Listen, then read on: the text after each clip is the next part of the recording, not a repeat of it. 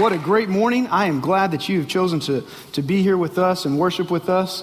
Can you be a good leader and still be a good Christian?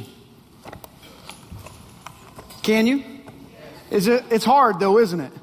It almost sounds like, you know, on the, on the one side, if I'm going to be a good leader, then I need to be effective, efficient. I have to be successful. I have to be driven. I have to push. I have to charge forward. And I have to be demanding, have high expectations. And then on this side over here, as a Christian, I'm supposed to be humble. I'm supposed to be meek. I'm supposed to be, you know, gracious and kind. The two almost seem to be at odds with each other, don't they?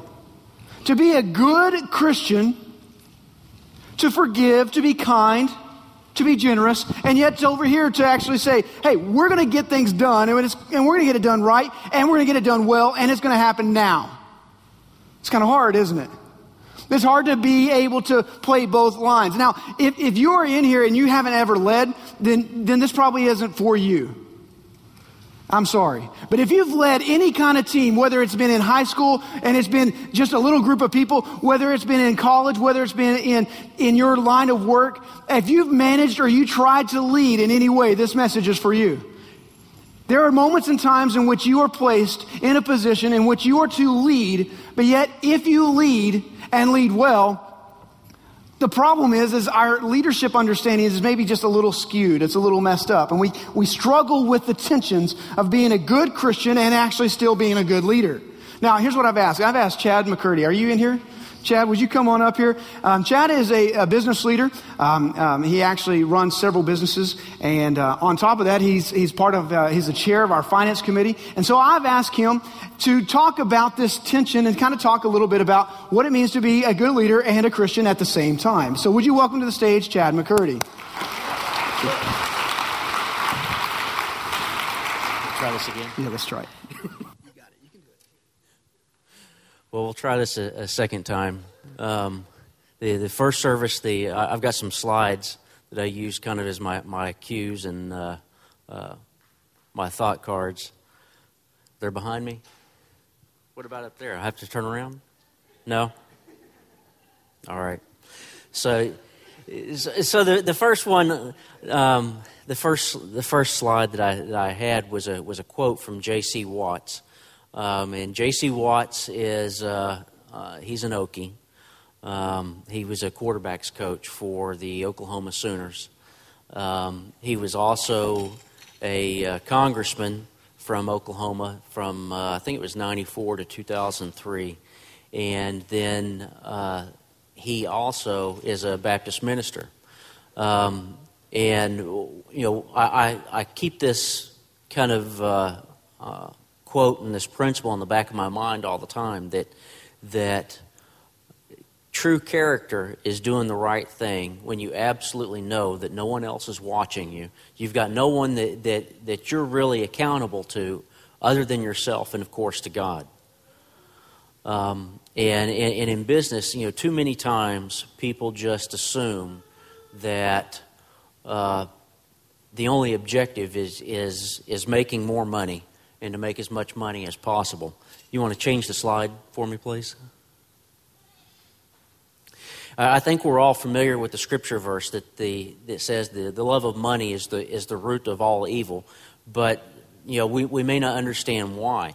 You know, you can, I think that uh, you, if you look at the things that go on Wall, going on Wall Street and, and uh, that go on in the business world, um, it, it's greed and the uh, absolute obsession with making more money is what causes this. Now, of, of course, the whole purpose of business is to make money, um, but that it's got to have a purpose. It's not an, an end unto itself. You know, somebody one time, uh, for example, asked J.P. Morgan uh, how much money is enough, and you know, J.P. Morgan's response was a little bit more. Um, you know, that, that can't be the sole purpose for your life, and it certainly shouldn't be, as, as Christians, should not be the driving force of, of why we're, even why we're in business, much less, um, you know, a, a, principle of our faith. You switch the slide for me, please. You know, this, is a, this next one is a quote from Zig Ziglar. It talks about you know, just talking about what is success, and the the success is in you know in, in following this quote is the journey itself. Um, we're to keep working, keep striving, and keep making efforts to not just improve ourselves, but to make the world a better place for us having been here. Um, and, and I think that not only is this absolutely relevant in business, I think it's more relevant in business because there, there's, you know, there's nothing more ungodly and worldly than, than, than the realm of business. Go to the next one. Eh, this is a, a, a, a parable that, uh, that, you know, that I think probably most of you are probably familiar with the parable of the sower. Um, but from a business perspective, uh, it takes on a little bit different meaning. The, uh, if you think about the sower and sowing the seed and going about your, going about your work, you don't know when you're out doing your work. Some of it is, is not going to be very fruitful. Some of the seed is going to fall on thorny, in thorny ground. Some of it's going to be swallowed up before you ever see any return on your efforts. Some of it, you know, um, is, is going to look like it's going to work out and then it fails. But some of it will prosper. And so it, I believe that as Christians, we're called to, to continue to work, to keep making an effort, regardless of, you know, what the outcomes might look like, because some of it is going to produce a return. And I, I think that that's, that, you know, part of being faithful to the church is also being faithful in your work because the, the, the people on the outside they, you know, they see our efforts, um, especially if, if people in your workplace know you're a Christian, it's even more important that, uh, that you're honoring these principles. Um, an- another parable that I didn't put in here was the parable of the talents. And I, I think that you know, we all look at that in, this, in the spiritual sense, but you also, if you look at that in the, in the physical sense, at, at you know, kind of a superficial level, but you know, the, it's the story of the master that that uh, gave the, the talents out. Um, he gave five to one, two to another, and, and, one to a third. And the one that got the five talents, you know, returned five more talents. So it gave him ten back. The one with two talents gave him back two talents. But the one that only got the one talent just went and buried it in the ground. And the master cursed that servant because he didn't even place the, the money where he could have gotten interest on, on what, he had, uh, what he had given him. So we're called to be diligent um, in, in, your work. And I, I think it kind of goes hand in hand with the parable of the sower. You know, one of the other principles in business, and, and this is a, a quote from, uh, from a movie. I love movie quotes. So if anybody knows me, they, they've probably heard me quote movies before. But uh, from the movie Batman Begins, uh, Thomas Wayne is, is helping his son up and asks him, says, Do you know why we fall? We fall so we can learn to get back up. And, and as Christians, you know, we are called to walk the path. We're going to fall, but we're also called to get back up. And, you know, the, it kind of, this proverb kind of follows along that, that same vein that you know, as, as a righteous man, you may fall seven times, but each time you will get back up. And we have to show the world that even though things don't always work out the way we had planned them, um, that we will continue to get back up. And it's through Christ that we're able to do that. If some of the things that, uh, you know, that Candace and I have been through since we've been married, if if it wasn't for Christ, there's no way that, that we could have kept going. Um, you know, we've we've had a number of challenges. Those of you that know us know that we have a we have a son that's special needs, and uh, you know, not only have we seen him him progress and, and blossom, but we've also seen many many lives that have been touched because of that little boy, and seeing that makes it makes it easier for us to, uh, to continue on. He that is faithful. You know, you don't start out by, uh, and I, am just going to use an investment. Uh, you don't start by somebody coming to you and saying, you know, I'm going to give you a million dollars to invest. They want to see first that you're going to be faithful, that you're faithful to, to, to your work. Um, people look to see that you're faithful in your, in your life. And, you know, if you're, if you're not, then, you, you know, people are not going to trust in you. And the, and the further downside of that is that being a Christian, you have the also the, you have the potential to affect people's potential belief in Christ. So, you know, once again, it's just another principle that it's very, very important that you continually demonstrate a belief in Christ and that you walk that walk, not just, you know, not just put the, the fish sticker on the back of your car. You know, and by the way, I don't know if anybody's got those. Those are the worst drivers on the road. Uh, but uh, let's go to the next slide. You know, one of the things, and, and Candace asked me, she said, So, when I was getting ready for this, Candace said, So, are you going to get up there and tell people that if somebody tells you they're a Christian businessman, that you put your hand on the wallet and turn around and run the other way? I said, Well, maybe. But un- unfortunately, um, this is something I've seen all too often is that people come to you and they approach you first as being a Christian businessman for the purpose of getting you to let your guard down. And, you know, you should first approach, you know, in, in my belief, is that first, I'm honest, I'm judicial, I will always try to do the right thing, and yes, I'm a Christian. You want to go to the next slide? And, and I think that this scripture kind of backs that up. We're not to swear by heaven or by earth. We're not to make promises on, on anything, but let our, our yes be yes and our no be no. And, and leave it at that. And, and I'm a, I'll close with this. And, you know, even when things are very difficult and very dim and very dark, uh, and through all the things that, that Candace and I have walked through, we have at the end of the day, been able to look back and see that there's been a purpose to everything. And that all things work together for good for, to those that love God and are called according to his purpose. Thank you.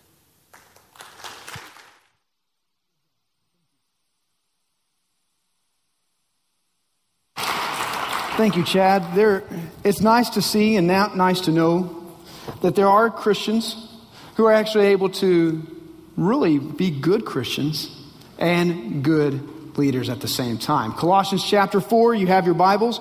Get ready. Here we go. We're ready to dive in. Colossians chapter 4. Today we're talking to you.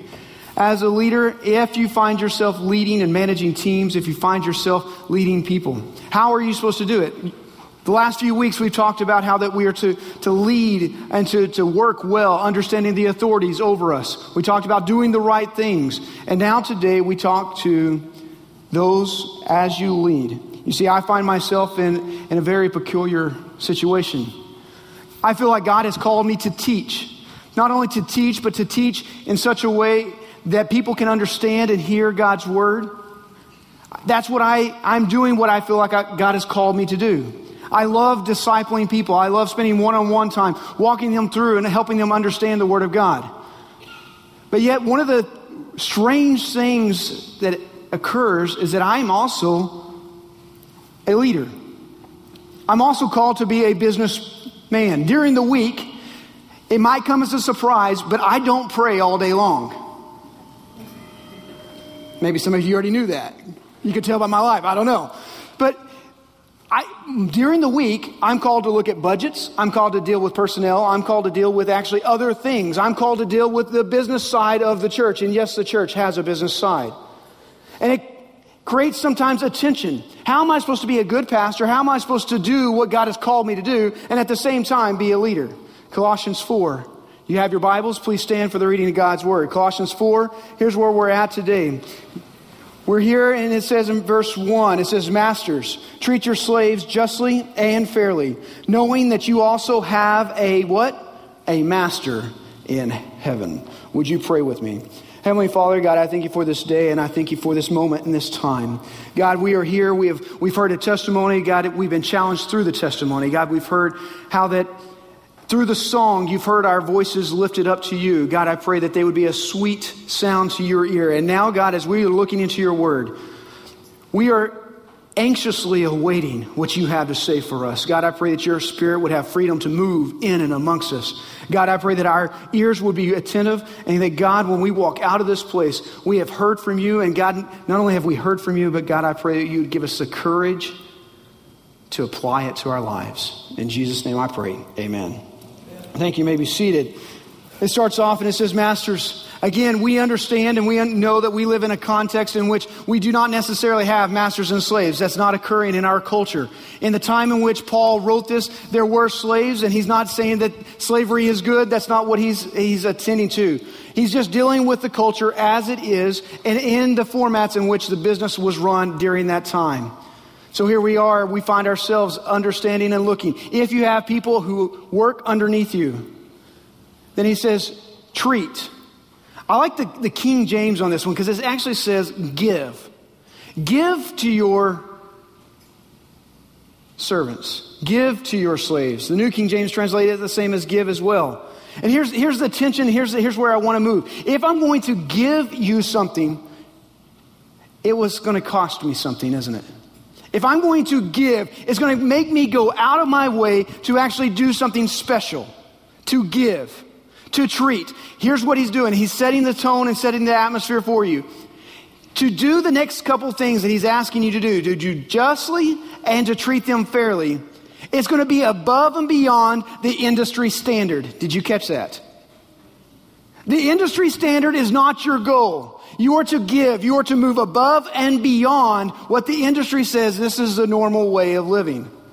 Now, he says you're going to do this, and he gives you the basis. He says, because you have a what? A master where? In heaven. The great reminder is this is that the reason we do what we do is because we've been given a God, and a God says this I love you and I want to be in relationship with you. And in being in relationship with you, I'm going to put you in a place of authority. I'm going to put you in a place of leadership. And when I do, I want you to remember that you're not there just because you're just that darn good. Right? You're not there just because you are just super special. You're not there because you're good looking. You're not there because you have money. You're not good because you're there because you have that much smarts and wisdom. Let me just help you out. You ready? You're in that position because God put you in that position.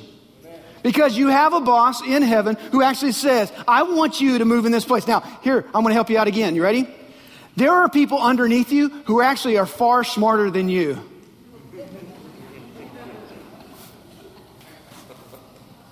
That's fair, isn't it? There are people who could actually do the job that you're put in the position to do. They could do it way better than you. So you're not there because you're just that good or you're just that smart. You're there because God moved you up there. Are you with me now?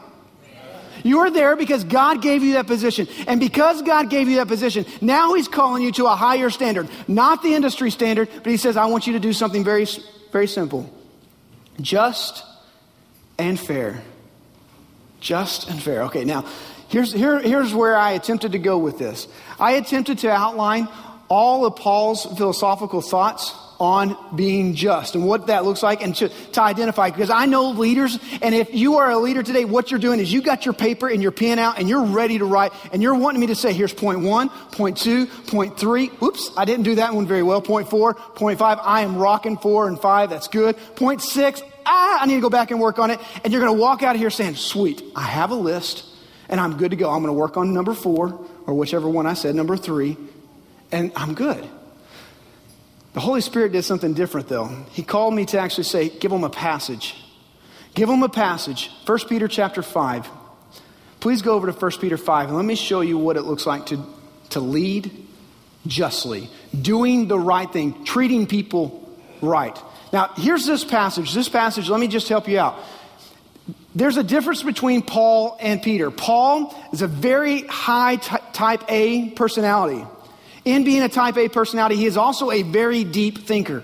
He's an incredible mind. He's a great mind. He thinks through everything. He's very logical. If you do A and you do B, then you're going to get C. And he lays out all of his verse, all of his letters in a very methodical manner. Here's the theological reasons. Here's the, the background. Now here's what you're supposed to do with it, right? Very good thinker. Now, Peter, on the other hand, he's an incredibly strong type A personality.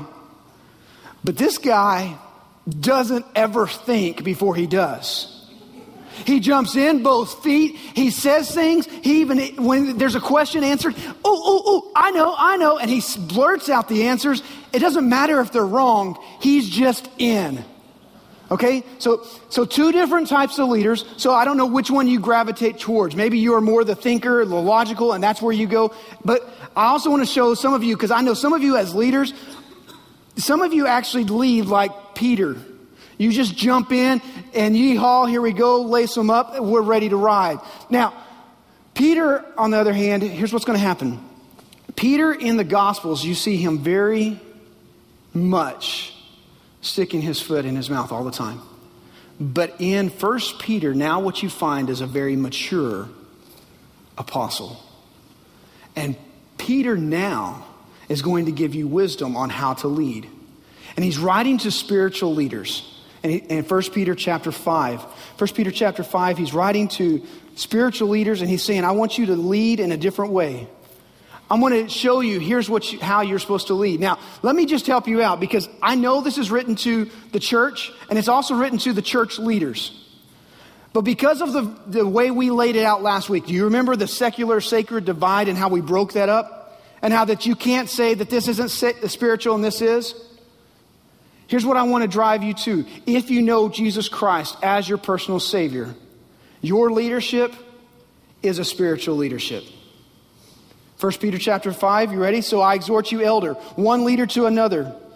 As a fellow elder and a witness of the sufferings of Christ, Peter's saying, I've, I've seen it. I walked with Jesus. And as well, I partake, I'm a partaker in the glory that is going to be revealed. He's saying in the future, I'm also going to be a part of this glory that's going to be revealed. Leaders, while you and I have not walked with Jesus Christ personally here on earth, with Him physically being here, every day you are called to walk with Jesus in this book. And as you walk every day, you do partake of what the glory is to come. Are you following me? This is not something that you just do lightly saying, okay, that, that church stuff is on the, you know, that's for church on Monday, Tuesday, Wednesday, Thursday, Friday. I don't have to do it. You're called to walk every day with Christ to partake in his sufferings. Now, watch. Number two, now he begins to lay it out. Now, here's how you lead. Now, here's what I'm going to do. I'm not going to give you one, two, three, four. I'm going to give you the entire chapter very quickly. And here's what I'm going to ask Leaders, you want to lead in a whole different realm? You want to go to a whole nother level in your leadership? Here's what I would ask I would ask for the sake of you, you as a leader, for the sake of your people would you do yourself a favor and begin to memorize and meditate on 1 Peter 5? And as you do, you will find point after point after point on how your leadership needs to change. On what it means to live and do justly. Ready? 1 Peter 5, he says, verse 2, it says, Shepherd the flock of God that is among you. What does it mean to shepherd? You're going to have to lead. You see, you, you've never seen a cowboy among sheep. Cowboys are around cows. They lead and herd in a whole different way. As a shepherd, here's what's going to take it's going to take you stepping down and getting amongst your people. We think as leadership, as somebody who stands up and stays away from, and who actually gets to tell everybody what to do. But a leader actually has to get in and among and around the sheep. You're going to have to smell like the sheep. You're going to have to get their stink on you. That means you're going to actually walk among them, you're going to touch them, you're going to hear about their lives, and you're going to know about their lives, and they're going to share their lives with you. And now you actually care and protect and lead a whole nother level. You see, a shepherd has to lead in a way that he knows what's going on. He knows the pain. He knows the nourishment, the feeding, the, the water schedule. He knows what they need, and now he's around them. Because he's around them, he can now lead them. Leadership is not getting to sit, sit in a room and just make all the decisions and tell people what to do. Did you catch that? Because in our world, what we think, and even if you have DBU students, you're going to hear a lot about servant leadership. But let me just say servant leadership means you're going to have to actually get dirty. You're going to have to get among people and talk to them. Leadership is not just telling people what to do. Shepherd the flock of God. Then he goes on and he says something else. Watch what he says. He says that you are to exercise oversight. What is oversight? That's the actual management side of business. If you're a leader, you're called to oversight and give oversight. That means you do have to tell people what to do. You are going to pull them in. You are going to give administration. You are going to have to do that part of it. And that is the way in which you serve best in that position. Move on. Not under compulsion. Here's why you take leadership not because you're forced into it, but willingly as God would have you. Isn't that amazing? Just in case you have already forgot it since I've already said it. God put you in there.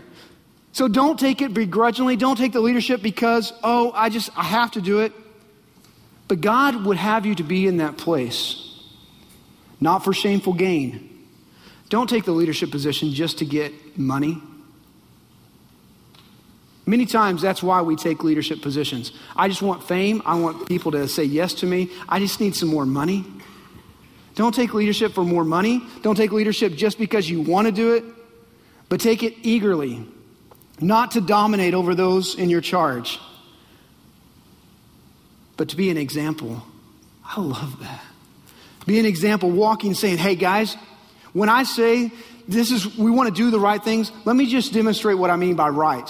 I'm going to do right in everything I'm called to do. Those values that hang on the wall, that's not just a value that we're just saying. We're actually going to live that out. And I will show you firsthand what it means. I will be the leader that you need. I will be the leader by just being an example, by showing you here's how it's done. Here's why we do it the way we do. He continues on. He says, When the chief shepherd appears, you will be, receive the unfading crown of glory. Okay, stop for just a minute. Does this blow your mind? When God says, I'm going to give you a leadership position, I'm going to allow you to be in leadership, and when you lead well, just so you know, when you lead the way I'm asking you to lead, I'm going to give you a gift. I'm going to actually bless you. And when I come back, I'm going to give you a crown just to say, good job. Isn't that amazing?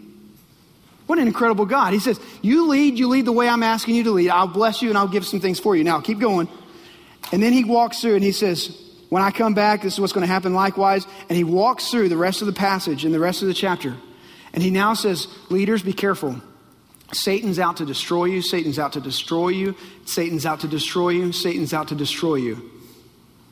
If he can get a Christian leader to fall, then everybody underneath will say, Oh, I don't want that.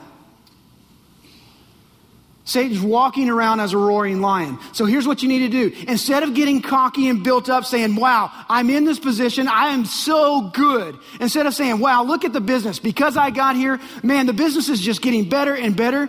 Why don't you humble yourself? Because Satan's ready to destroy you and humble yourself and say, God, I need you to show up in my life.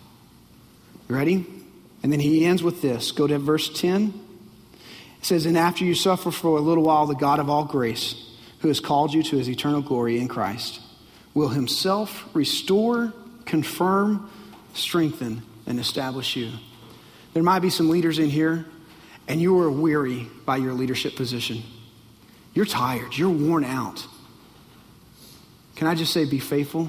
And when you are faithful, you can come to a God who says, I'm with you. You suffer for a little while, but I will establish you, and I will encourage you, and I will build you back up. What an incredible promise. That's leading at a whole nother level, isn't it? 1 Peter 5. I'm going to ask you and I'm going to challenge you. You read that every day this week. Read it every day this week, 1 Peter 5, and you begin to see how you've you live this out. Now you go back to Colossians. Go back over to Colossians with me and let me finish this off. So, Colossians, he says, treat your slaves justly and fairly. So, justly, Go to 1 Peter 5, that helps you out. Now you're back in Colossians 4. Now he says, fairly. You ready? Let's talk. What does it mean to be fair? Above and beyond. How do you treat somebody fairly? What does that look like? Okay, let me help you out. You go back to the end of the verse and it says, because you have a master in heaven. So the standards God, so how has God treated you? Has God treated you fairly? Has He? If you were to receive fairness from God, what would you get?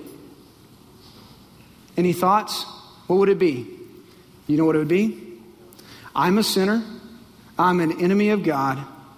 I deserve death, eternal punishment, separation from God. That's what I deserve. That would be the most fair thing in the world that God could give me. So, has God treated you fairly? He went above and beyond, didn't he? How did he go above and beyond? He says, While you were my enemy, I still loved you. Jesus, I'm going to send Jesus to live perfect, to die on the cross, to pay for your sins. And now you can live forgiven. You just trust me, believe in me, walk with me, and now you're forgiven. Do you know what it's called? Grace. It's called grace. So, how, how do you and I lead as a believer who's been shown so much grace? How do you and I treat people fairly? Well, let's see. It starts with treating people differently. What do you mean, treat people differently? Well, you might have one lazy worker and one really hard worker. You don't treat them the same. You do what? The Bible says the worker is worthy of his pay. You bless and go above and beyond to bless the one who's working. You do extra for them. You treat them differently. Now, here's, here's something else. You ready? Let me show you another fairness. To treat people fair, one of the gracious, most gracious things that you can do is to invest in them. Invest in them training. Give them training. Give them opportunities. Challenge them. Say, hey, I want to send you to this conference. I want to, I want to build you up. But, but Heath, if I'm, if I'm that gracious and I, I give them that much training, what happens if they leave? You ready for this? People leave. People are going to leave. They're going to leave you.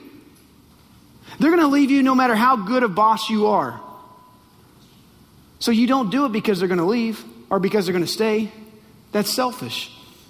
You do it because God has been so gracious to you. You say, I'm going to build into their life. I want to build into their life. And when they leave, when they leave, here's what I want them to be able to say. When they leave, I want them to be able to say, Man, I am so glad that I had that time under that boss because I learned so much. And when they leave, they leave knowing that there's a boss that's greater and you serve somebody that's higher. And then that you're not just in it for the money, that you're not just in it for anything else. You're in it because God has blessed you and you want to do something for the sake of the kingdom. Do you see the difference?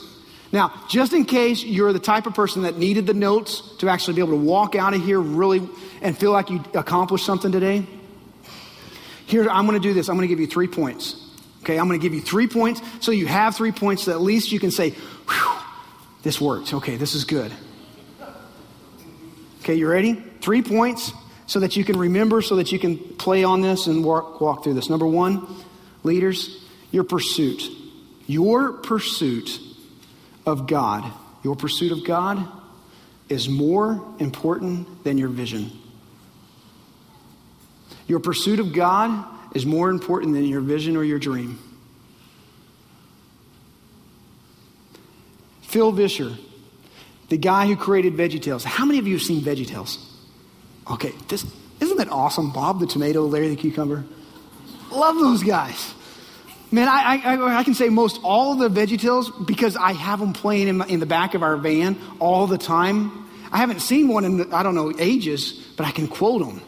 VeggieTales, love them. Now, VeggieTales, let me just give you some, some information about VeggieTales. You ready? In, in a three year period, the Big Idea Company, that's the company that created Veggie VeggieTales, went from 1.3 million in revenue a year to $44 million a year in revenue in a three year period. That's an incredible growth, isn't it? Now, Phil then continues and he's talking about his business and what happened and what was going on. And then he continues, he says, In one lawsuit against VeggieTales, Phil quotes says this. Phil says this quote, 14 years of work flashed before my eyes, end quote. The company no longer exists, it's over.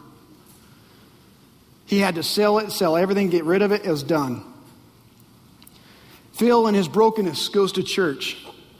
He hears a message, and this is what he re- remembers from the message, and he puts it in quotes, and here's what he says. He says, If God, quote, if God gives you a dream, listen up, leaders, if God gives you a dream and the dream comes to life, and God shows up in it, and then the dream dies, it may be that God wants to see what is more important to you the dream or God. End quote. Leaders, your pursuit of God is the number one most important thing that you can go for. It's the number one thing that your company needs. It's the number one thing that your people serving under you need. They need you pursuing God more than they need your vision. Here's what Phil says after he's gone through this, and here's what he writes. You ready?